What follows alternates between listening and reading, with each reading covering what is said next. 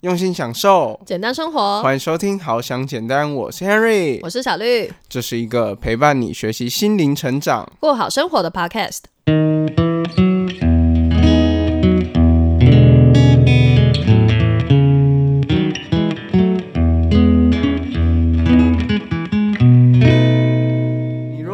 想这件事情，你就越想越觉得，哦，我好无辜哦，我只是接个电话，为什么会接到这种？然后你就会导致你自己的心情比较不快乐。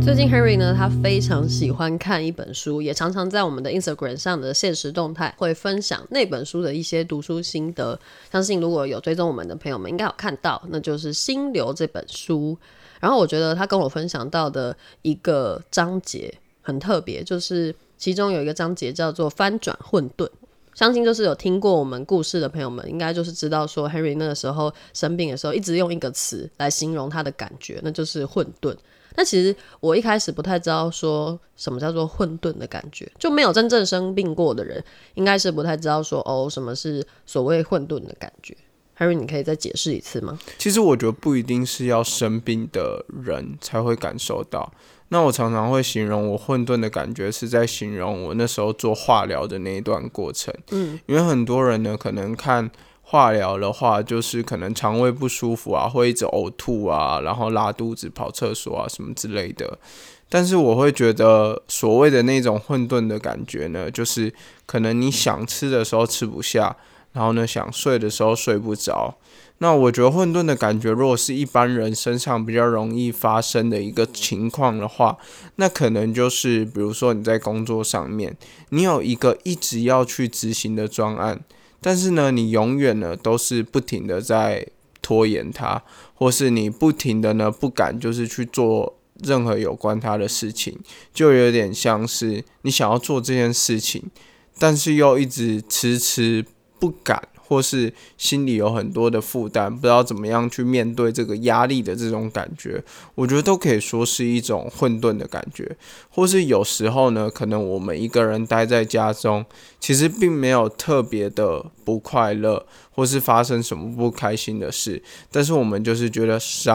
么事情都不想做。对，真的蛮长，就有时候会有这样子的感觉的。所以，我们今天呢，就对于心流里面这个章节。很感兴趣，想要跟大家分享。它既然就叫做翻转混沌，就是可以给当初我们度过这段生病的期间的一个，算是回过头来去解析它吧。因为我们那个时候可能不太知道说，诶，我们到底是因为什么方式。才可以就顺利的度过这段期间。那透过这本书的这个章节呢，就可以算是更系统性的跟大家分享说，诶，当初到底我们是做对了什么事情啊，或者是说我们可能也踩了什么雷，就是犯了什么错，让我们可能过得比较不好啊。但是现在最后还是走过了这段期间嘛，那到底是做了什么事情？我们可以用《心流》这本书里面的啊这个章节翻转混沌来跟大家解释。对，而且呢，之前呢，就是前阵子刚开始，就是早上嘛，我就是发了几个现实动态，嗯，就有跟别人分享到这本书，就是我阅读完这个章节的时候，就觉得说，哎，我终于知道我当初在经历那一段低潮的时候是怎么样经历过去的，就是我可以用一些书里面的内容跟知识去跟大家做分享。那首先在刚开始呢，进入到今天的讨论主题的时候，我想要跟大家分享呢，就是一般的人在遇到压力的时候，都会有两种的决策反应。那一种呢，它叫做转换性的适应。然后另外一种叫退化性的适应。那第一个呢，我先分享一下比较后面那个，就是退化性适应的部分。那退化性适应是什么呢？它其实就是说，假设今天有一个人，他被老板 fire 了，他失业了，然后呢，这个时候呢，他就会开始喝得乱醉啊，然后呢，就觉得哦，我好没用，我好没用，然后呢，开始就。呃，也不认真的去找工作，然后每天就开始酗酒啊，然后导致可能一些家庭问题啊、家庭暴力，或是甚至更严重一点的，可能是接触毒品，让自己就是心理上就是去逃避就自己所要面对的问题，这个就是有点像是退化性适应。然后有另外一个说法呢，就是比较像是神经性适应。另外一个比较好的呢，就是转换性适应。那转换性适应的部分的话，它就比较像是呃冷静的去做思考，然后呢找到你面对到一个压力或是面对到一个低潮的时候，有什么样的呃解决方案，或是他很会转弯思考，就是他可以改变自己的想法，说，诶，虽然我现在经历到一个呃可能比较低潮，或是让我觉得比较有压力的事情，但是如果我度过了。它可能是我一个人生的转捩点，或是一个跳板，这样。嗯，所以现在想来啊，就当初的呃，不管是 Henry 还是我了，就是那个时候我们应该算是在这两种的这种适所谓的适应的方式跳来跳去才对，就不是说呃一定会是哪一种，应该没有人是完全的一种，它应该是夹杂这两种，只是说这两种的呃成分谁比较高而已。对，没错。那在这边呢，就是跟大家分享，比如说我在以刚刚那个失业的例子来讲的话，他会在失业的第一个晚上呢，就是约几个好朋友啊，然后去吃热炒，然后狂喝酒，把自己喝到烂醉，然后一直狂骂他的主管啊之类的，然后。或是做一些他平常不太会做的事情，那这个部分的话呢，就是属于退化性的适应的部分。然后等到第二天呢，他可能酒醒了，或是有些人比较久，可能两三天之后，他又想到说：“哦，不能再这样子摆烂下去了。”我还有我的家庭要顾，我还有小孩要照顾，还有我的家庭要养，所以呢，我就必须要冷静下来，去找找看，诶，有没有更适合自己的工作，或是上一段工作我为什么会被 fire？可能是因为我真的对于这个工作不是很有兴趣，所以我自己做起来是很不快乐。他就找到一个可能呢，他更有兴趣，或是让他更快乐的。工作这样子，那这个反观呢？其实我当初在生病的时候，其实也是这样子。我记得我在呃知道自己有可能罹患 BNI 的时候，我当下的反应是什么都没有多想，我就打电话给我妈。然后跟她说，我有可能有恶性肿瘤在身体里面，我就开始爆哭了。刚开始呢，我也不知道该怎么办，所以呢，我就是去逃避这件事情，然后呢，一直不去想这件事情，然后再来呢，等到真正是确诊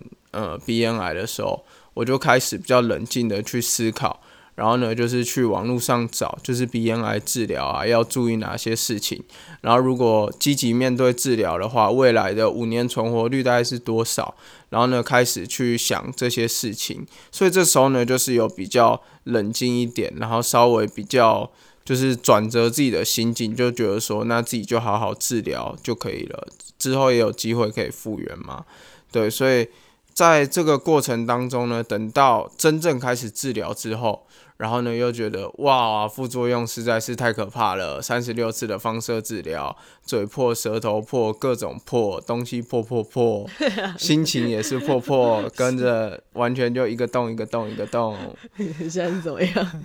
对，总之呢，所以那时候就觉得就是很惨。还有那时候呢，我也摆烂的一个东西就是我的饮食。我正常来说，我应该是要吃的比较营养、比较健康，然后有要有比较多的热量。但是我那时候天天都只吃豆花，对那一段日子大概就是这样子。那这个时候呢，就会比较像是呃退化性适应。然后后来呢，就是小绿他又给了我一个 punch，就是给了我一个让我脑洞大开的一个机会，让我想到说，应该不是脑洞大开，反正我相信大家懂了。但不是脑洞大开，绝对不是。Henry 有时候在讲话的时候，那个言辞都会有一点很诡异。对，这也是我的一个特色。好，没关系。反正那个时候呢，就是我开始选择比较正面，然后比较积极的想要去做一件事情的时候，那我开始呢，在饮食上，我就会比较努力的去喝那个，就是什么。备什么素啊，然后里面有鱼油啊，很臭啊，然后很难喝的一些营养奶，我就是必须要把它灌进去。那些保健食品。对对对对，所以我就是开始比较认真的呢，就是去做这一些比较积极的事情。那这个时候呢，就会变成是转换性适应，所以呢，就会开始慢慢让自己就是在治疗的过程跟这个阶段越来越好。对，那其实这个呢，就是刚刚 Henry 举的这些例子啊，就是包括工作失业的那个例子，就其实是书中有提到的内容。那后面呢，就是我了解到书中的这个所谓的转换性适应跟退化性适应之后，我再回头去看我当初在经历低潮这一段的过程，我就会知道说，诶，其实我未来如果在经历低潮的时候，其实有时候可以试着思考一下自己到底是在一个就是摆烂的状态，然后喝酒的状态。我觉得有这些状态，刚开始其实是没有关系的，但是不能让自己一直沉迷在这个状况之中，所以也要适时的，就是找到机会。就要改变自己应对的方式，这样子。嗯哼，没有错。所以这个转换性适应呢，它就是属于一种适存者的特质。好，所谓的适存者呢，它就是说，呃，如果你在经历到一些面对压力啊，或是面对低潮、面对比较恐惧的事情，或是生活比较困苦的时候。你还是可以好好的生存下去，一个生存能力的这种特质。那我觉得这种特质呢，其实是我们可以去学习的。就像我们之前有分享过，为什么有些人呢，就是他待在集中营里面，但他还是可以很开心；有一些人呢，他即使待在五星级饭店，他还是觉得非常的忧郁。那些呢，他可以待在纳粹集中营里面。但是呢，还是可以依旧过着自己的生活，还是可以找到生活当中那一点点乐趣，可以支持他继续生存下去。然后会看到未来是有希望的人呢，这些人就是比较属于适存者。那在书里面呢，就有提到说，他们有几个性格，就是包括勇气、韧性、毅力，还有转换性适应。那这四个点呢，就是 Henry 再回头看看自己的话，其实 Henry 觉得自己不是一个非常有勇气的人。其实从小时候的话来看的话，应该说我不是一个天生就很有勇气的人。就是我弟啊，就是那种，比如说去一些可能爬山的景点啊。或是一些比较名胜的风景区，有一些石头什么的。我弟永远都是那种会爬到石碑上面，然后呢站在上面很勇敢的说：“哎，爸爸帮我拍照。”然后我爸妈都看得到吓死的那种。但是我就是没有办法，就是甚至是呢，我在做这一些可能就是这种尝试的时候，我就没有办法像我弟那样子。对，所以我就觉得自己可能不是天生那么有勇气的人。哎，但我觉得你刚才讲起来那个感觉不算是一个适存者的特质，哎，因为他都做很危险的事情，感觉那个如果做太多不适合生存。好了，这么说也是，他有点过度勇气。呃，那个算是就是小时候比较那个比较爱玩，初生之犊不畏虎。嗯哼，对对对。那你怎么小时候就没有？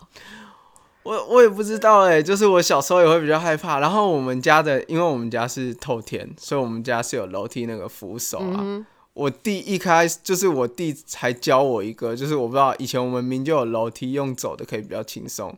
但是我弟就特别喜欢呢，就是爬在那个手扶梯上面。什么手扶梯？那个把手啊，那个把手。我们家手扶梯真的很高级哎。好了，把手，我们家没有那么高级，就是我弟都会两只脚踩在把手上面，然后呢开始用爬的，用各种方式，用攀岩的，就是去找到自己的挑战。哎，这也是进入到心流状态的一种方式哦。对，然后我之后呢，刚开始我也是不太敢。所以才慢慢就是去学它这样子，嗯哼，对，然后再来韧性跟毅力的部分，我觉得这两点的话，就是说韧性跟毅力的话，我觉得我也不是天生就有的，但是我觉得我韧性的话，我自己发现的是，我以前国中的时候，那个时候我们学校的学务主任，我们是新新学校新成立的，他就其实他有发现到，就是我们有一些。学生可能下课之后就会去做一些奇奇怪怪的事情，或是没有直接回家啊之类的。他就怕我们在外面会学坏，他就组了一个我们学校的篮球队。然后呢，因为大部分的比较坏一点的学生都喜欢打篮球，然后呢就吸引到篮球队里面。嗯哼。然后刚开始呢，我也有加入进去，所以我就觉得说，哎，篮球队它是一个。就是突然要多很多体能。我记得我在刚练的一个礼拜的时候，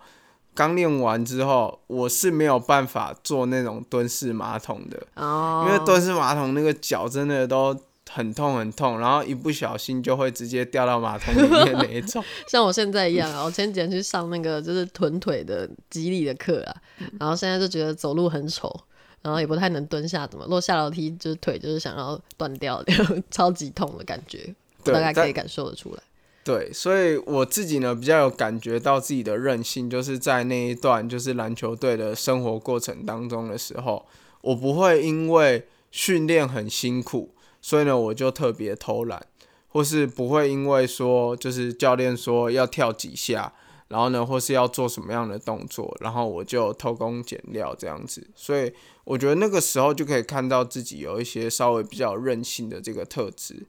然后再来毅力的部分，就是大家都知道，Henry 如果看过 Henry 的故事的话，都知道 Henry 以前就是高中的军校跟大学的军校。我觉得不管是在学校的生活教育的管理，然后以及就是在部队里面受训啊、入伍训啊、熟训这些等等的，我觉得在毅力上面的培养，就是军校给予我很大很大的回馈。然后转换性适应的部分的话，我觉得这个是我。生病之后，我在做很多事情，包括是经营 podcast 节目啊，或是经营自媒体的时候，我很多时候会运用到的。那你觉得到底要怎么样在遇到这一些压力啊，或者是低潮的时候呢，不变得那么的软弱，反而是可以从当中获得力量的呢？这个过程到底是需要掌握一些什么技巧，还是说有什么呃方式可以去呃？找到呢？这边的话，我就可以跟大家分享几个，就是 Henry 曾经呢，就是在演讲的时候，就是跟大家分享过的一些内容。对，因为我的演讲大部分都是比较实体的演讲，然后也没有录影的部分。前几天呢，还有还有跟我说，他需要一些正能量，然后希望可以把演讲分享给他。然后在这边跟他说，就是其实有一点不好意思啊，因为。我们的演讲都是没有录影的，然后都是实体的那种，所以我就在这边跟大家分享一些比较主要的这个内容跟价值这样子。对，那这个是书里面呢，它其实有提到有一个就是不自觉的自信，就是很多时候我们在面对一件事情的时候，我们其实是可以去相信自己的人生是可以自己选择跟掌握的。比如说呢，像呃，可能失业啊，或是生病这个过程当中，我们可以选择我们要放弃自己的人生，然后从此之后呢，就过着有一餐没一餐的日子，或是完全不接受治疗，然后呢，完全摆烂，完全放弃一切。但是我们也可以选择，我们要用什么样的就是态度，就是我们可以用比较正向的态度，或是我们去找到很多很多的方法。然后呢，去让自己可以突破这个困境跟困难。那之后呢，我在经历这些低潮之后，它也可以变成是一种见证，然后一个生命故事，是可以带给别人就是很多的力量跟很多的价值这样子。所以 Henry 呢，就是有就是接过一些演讲的部分，最主要呢，也是因为我当初在生病的时候，我没有放弃自己。虽然我好几次呢都闭着眼睛，然后告诉自己不要再醒来，但是我从来都没有放弃过我自己，然后一路走过来，所以我才有办法就是去跟大家去分享自己一个生命的这样的历程。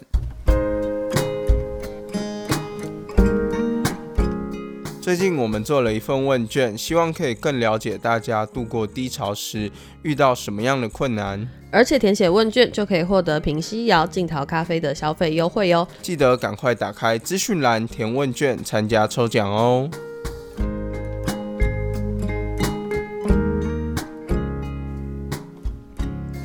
然后呢，再来另外一个呢，我就觉得说，我们可以多把就是自己的心思跟焦点，就是放在外在的世界。比如说，当我们今天呢，就是面临到一个险境的部分，假设今天你可能就是你在攀岩的过程，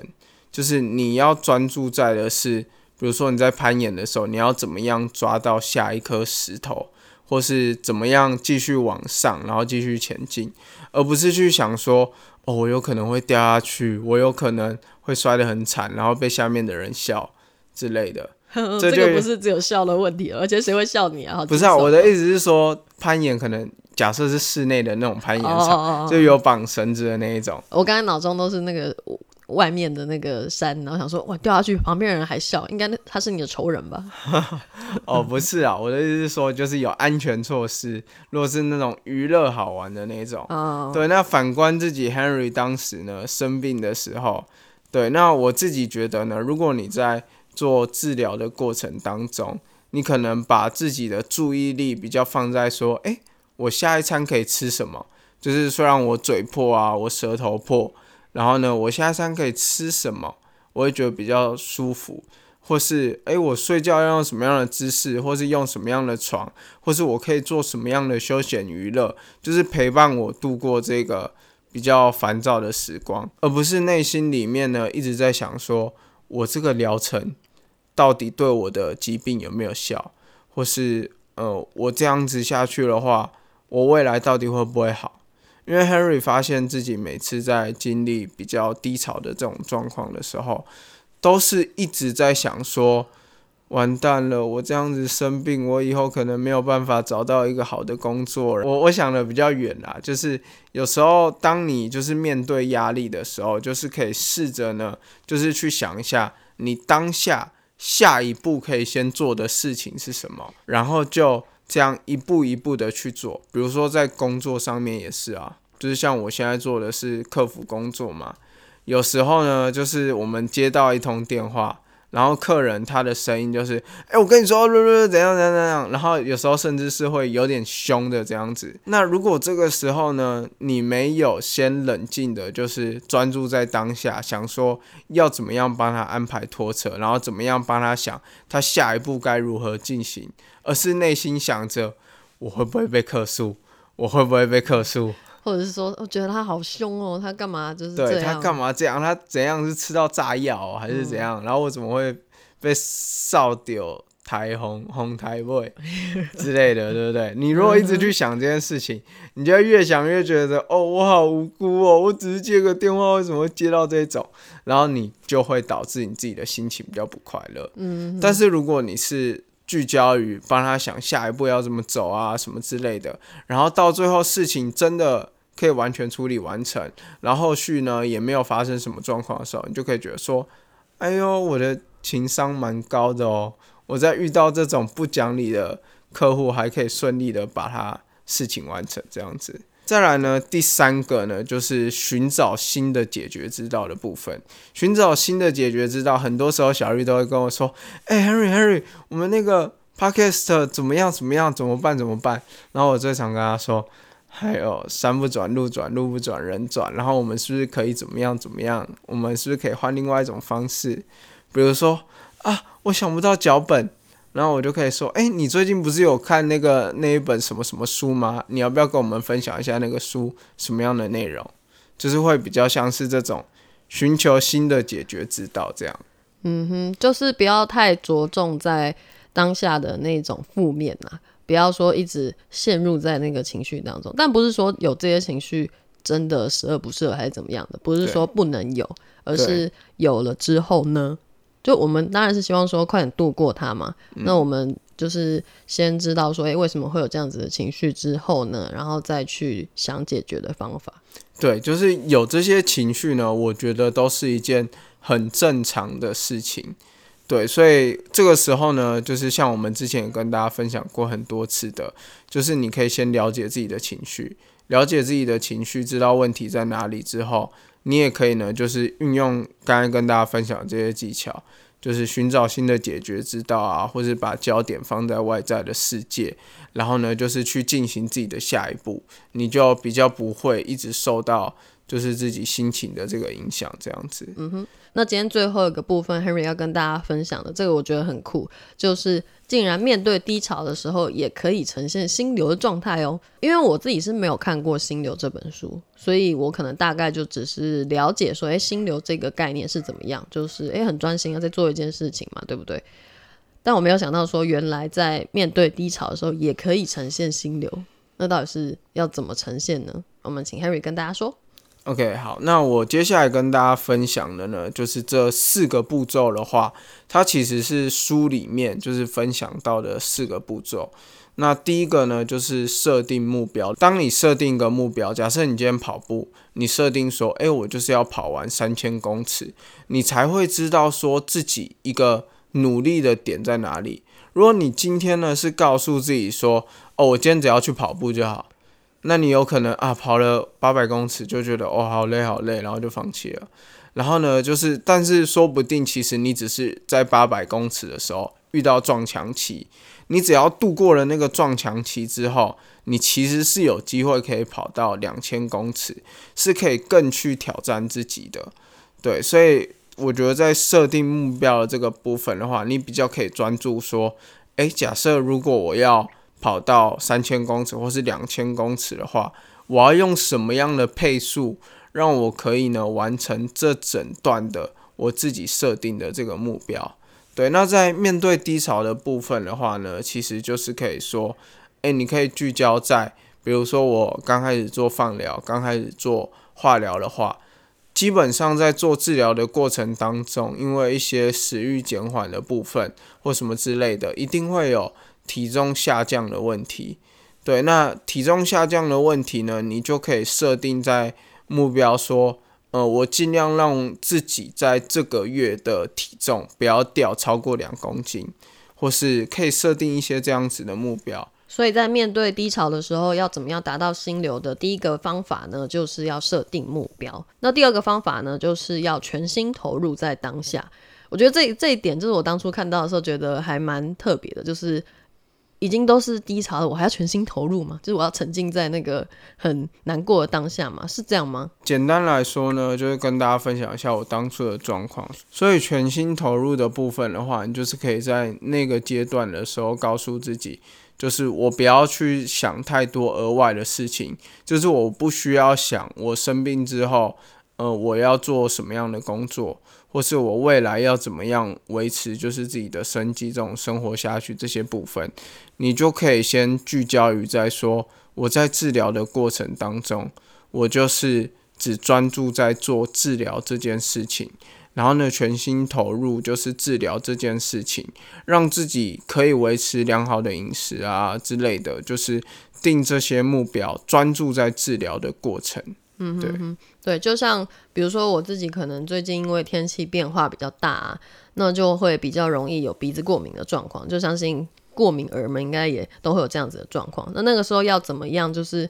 全心投入在这个当下呢？可能就是你要注意到说，哎，天气有变化，那可能你要就是多注意说穿衣服的，嗯，可能方式啊，要怎么样保暖啊，然后或者说就是可能那个，哎哎，现在疫情的关系，所以口罩就都会戴。因为之前我记得我的鼻喉科医生，他可能就会跟我讲说，哦，因为过敏的人嘛，所以鼻子比较怕风，所以就多戴口罩。但现在就都会戴着了。对，这是也是一个方法，这样就是会比较，嗯，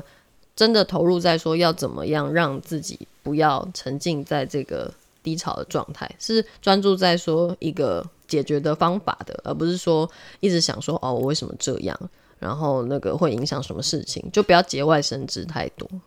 对，然后呢，再来呢，就是进入到全心投入的状态之后，再来第三个呢，就是注意当下的状况。注意当下的状况，就有点像是说，呃，比如说你现在正在做一个呃治疗，你就先专注在这个治疗的这个状况就好。比如说这个治疗呢，可能会让你比较想要呕吐。或是让你比较想要上厕所，你就可以呢，就是选择说，比如说坐在比较靠近厕所的位置，让你就是在经历这个过程当中呢，你要怎么样可以让自己过得比较舒服一点，或是你现在觉得身体不舒服，你需要休息，那你就是好好的睡觉，就是不要去想说，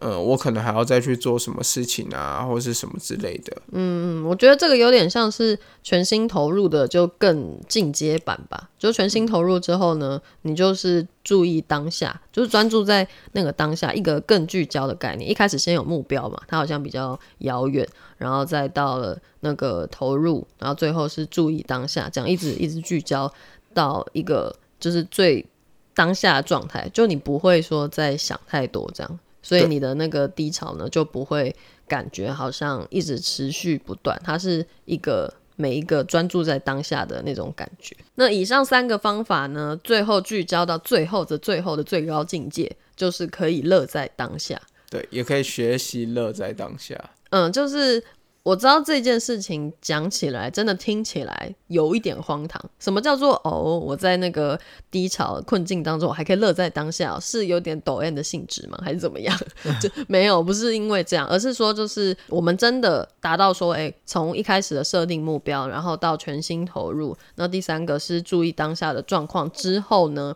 我们其实，在我们的注意力呢，都是真的很专注在。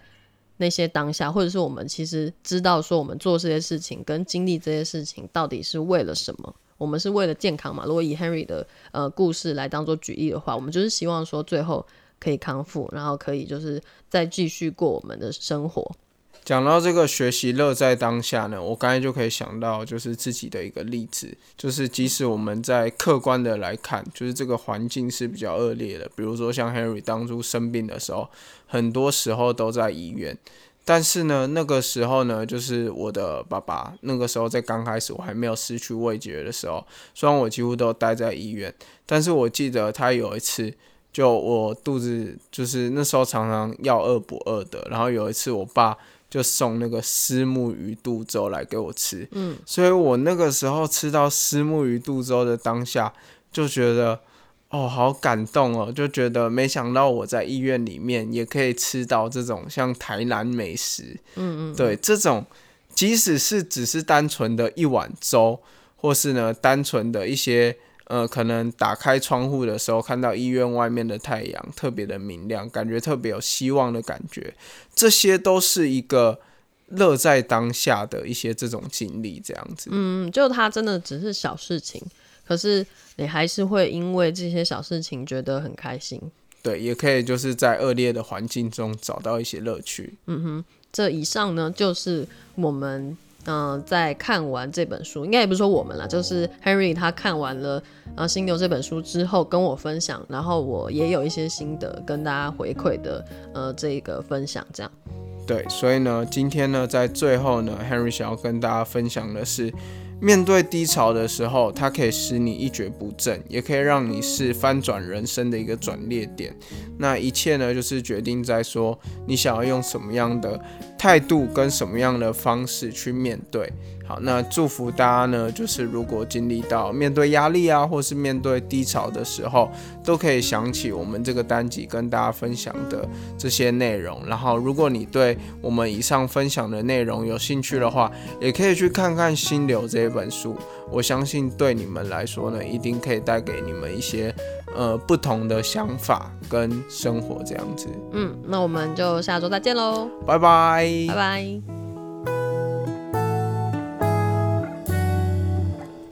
如果喜欢好想简单，可以点开资讯栏连接，用每个月一杯咖啡的钱赞助我们。也可以到 Apple Podcast 给予我们五星评价，分享你的想法哦。谢谢大家的收听啦。